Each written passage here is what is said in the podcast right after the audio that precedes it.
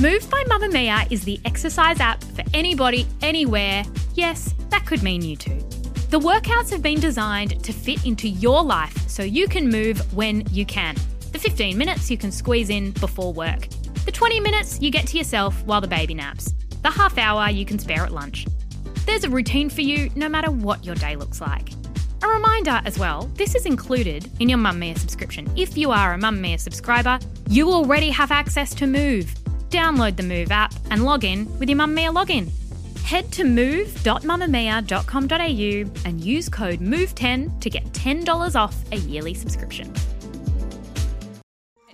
You're listening to a Mamamia podcast. Mamamia acknowledges the traditional owners of land and waters that this podcast is recorded on. Hello and welcome to You Beauty, the podcast for your face. I'm Mia Freedman, and this is a mini series that we are doing. Me and Paula Joye, who has written a book called The Glow Up, which is all about skin. We are diving into all your most vexing questions about skincare and how to get more glowy. You want to glow up. You are about to experience a glow up year. The glow is real. Hello. You and I met over a lipstick. No, we didn't actually. That's not true. We met over a hair switch. Over shoes. You, you well, we already met before that. We oh. met going to a party. You were wearing a beautiful hairpiece in your hair with a long blonde ponytail. we then ended up working at Cleo together. I was a beauty editor, and so were you. A lot of people are curious about your career and how you got to where you are now and what it was like to be a beauty editor. And why is it that so many editors, including you and I from those magazine times, started as beauty editors? How did you get your start in Weren't beauty? we lucky? I got my start in beauty working the front desk at a magazine called Mode Magazine, which became Harper's Bazaar. So I was photo editor and assistant to the editor. I'd gone to uni and then I'd done uni at night when I worked at Vogue. And then I moved over to, I was still doing uni when I was at and you did work experience at Vogue. Is it true that you once had to blow dry an editor's dog? I did work experience for a week at Vogue and then I got a job because I was lucky. A paid job? A paid job. Yeah, I got paid $12,000 a year. To blow dry the dog? That was my starting salary as Girl Friday, which is junior now at Vogue. I earned less than I my age. What did you have to do? I was Anne Hathaway. I was the second assistant to the editor in chief. I was the front desk in the beginning, so I'd be the fill in for the actual proper receptionist. That must have been so exciting. So I was that. So I'd be like, Vogue, can you hold? Vogue, can you hold? And then the first assistant to the editor in chief really liked me, needed a second assistant, and I became that ultimately. Those were the days when magazine editors had multiple assistants. I love that. Yes. Plus, there was someone on the front desk. Oh, and there was a tea lady, and lunch came on a tray, and the editor in chief and the publisher would sit together in a room with like wine glasses and At vases. Vogue, not at Cleo. No, no, no, at Vogue. Spent a lot of time in the fashion cupboards, and where I really developed my love of beauty because the beauty director at the time, who was just the most glamorous, sort of incredible woman. She just really, really, really developed my love of skincare. How did you come to work at Cleo? You. I've forgotten. I was working at David Jones in the publicity department. You had borrowed some shoes for a shoot. I think you probably lost them. I did lose them, yeah. Now I remember. And then I had to ring you about that. And then we were just chatting, and you were like, actually, hey. And I was like, oh, actually, hey. And I'd been at Mode slash Harper's Bazaar, which was where the editor there, Deborah Thomas, was really great with me and let me write. Remember she was both of our mentors, our first, what- my first boss in magazines, yeah. Yeah, amazing mentor. And she let me write advertorials. She also started as a beauty editor. then Lisa Wilkinson put me through a lot of writing hoops. Those were the sort of heydays of beauty editors in terms of money spent by big beauty companies launching fragrances and doing all of those skincare launches. What are some of your memories of your years as a beauty editor and some of the extravagant things that you got to do? I mean, the perfume launches were really out of control, crazy. Like Met level sort of standards in terms Like of the Met Gala. Yeah, just in terms of the spend. You know, you'd walk in and and it might be a perfume that was based on roses and you would walk into a planted field of roses where roses were falling from the sky and the drinks were made of rose and the desserts were made of rose and you were handed roses and then a rose diamond and then given some rose shoes and then a rose cloud came down and you'd get on that and that'd take you to the second rose area.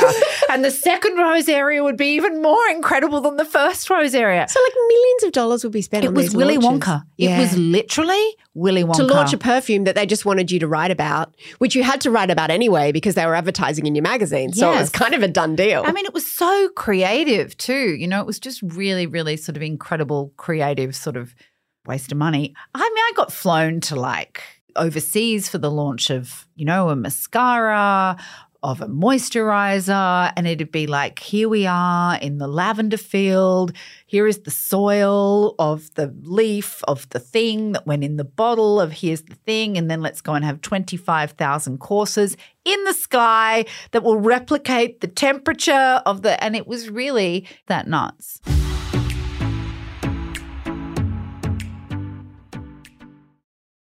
One of the things that I remember most fondly about my years as a beauty editor, and this is why, in a way, it was such a great training ground for editors because you have to be able to write words, but you have to also be able to shoot and think visually. Plus, you're dealing with advertisers, so you become aware of the commercial side of the business. Mm-hmm.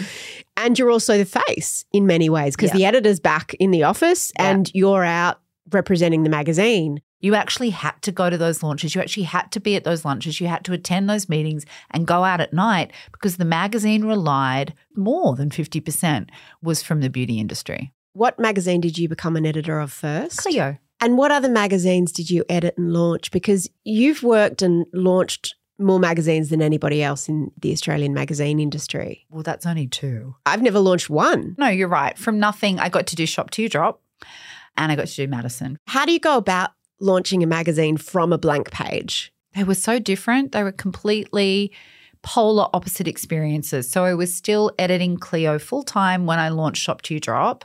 Shop was going to be what we used to call a one shot. So come out once a year and we'll just see how it goes. And what was Shop Till You Drop compared to all the other magazines in the building where we worked? It was creating a magazine that was angst free. So you and I were Cleo and Cosmo. It was angst heavy. You Mm. know, will I get married?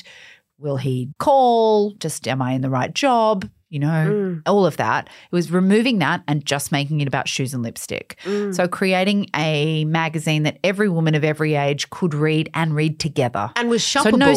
sex and shoppable. Exactly. Yeah. Exactly. Here are the sizes. This is where you can get it. I used to really hate it was a pet peeve of mine in fashion magazines when it would say from a selection, which Yeah. meant or model there's- zone. Yeah, Which, or- what does it mean when it says model zone? you can't get it. Yeah, and it's probably the stylist. Yeah, exactly. Yeah. So I used to really hate that. So it was like, let's make a functional, democratic fashion magazine, you know, for every woman. that you don't have to be rich. Because all the fashion magazines, that's why I never wanted to edit a fashion magazine because they were all just like a $4,000 jacket. And that stuff never interested me as a consumer.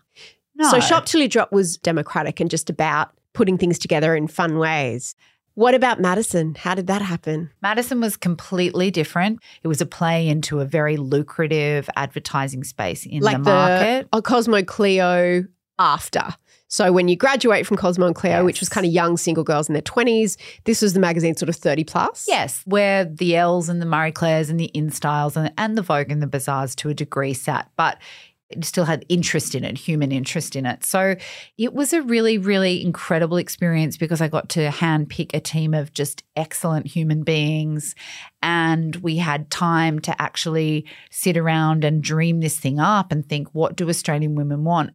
It really suits my personality Why? to make something and then it's gone and let's do it another one. So you left magazines when you could smell the change in the air and you started The Joye, which was Mhm. a website and Mhm. is now a newsletter Mhm. called The Joye Report. The Joye Report. And for the last few years, you've been an extremely successful content creator and solo operator. What do you love most about, you know, not being in magazines anymore and now everything being digital? I love the direct conversation of digital. I like the real timeness of digital. I like the tackiness of it and the scrappiness of it. You can fail and fail fast and move on. Nothing's very permanent. No, it's Yeah. not permanent, which I really like. And it's true frontline. That is excellent, and it's all we've got time for. But that was great. So many people ask me about your career and how you got where you are. It's always pervy. I learned some new things just then. One time I'm going to come on here and interview you about your career. Ah. Because if I had a dollar, I prefer asking the questions. it's more interesting. I know my story. Who's the control freak? um, if you have a question that you want us to answer on You Beauty, any kind of expert, Lee Campbell might answer it, Paula might answer it, Kelly McCarran might answer it, email us at youbeauty at mamamia.com.au or slide into our DMs on Instagram. We're at at You Beauty Podcast. The executive producer of this episode is Talissa Bazaz. The producer is Cassie Merritt, with audio production by Leah Porges. We'll put a link in the show notes to Paula's book, The Glow Up. I'll see you next time.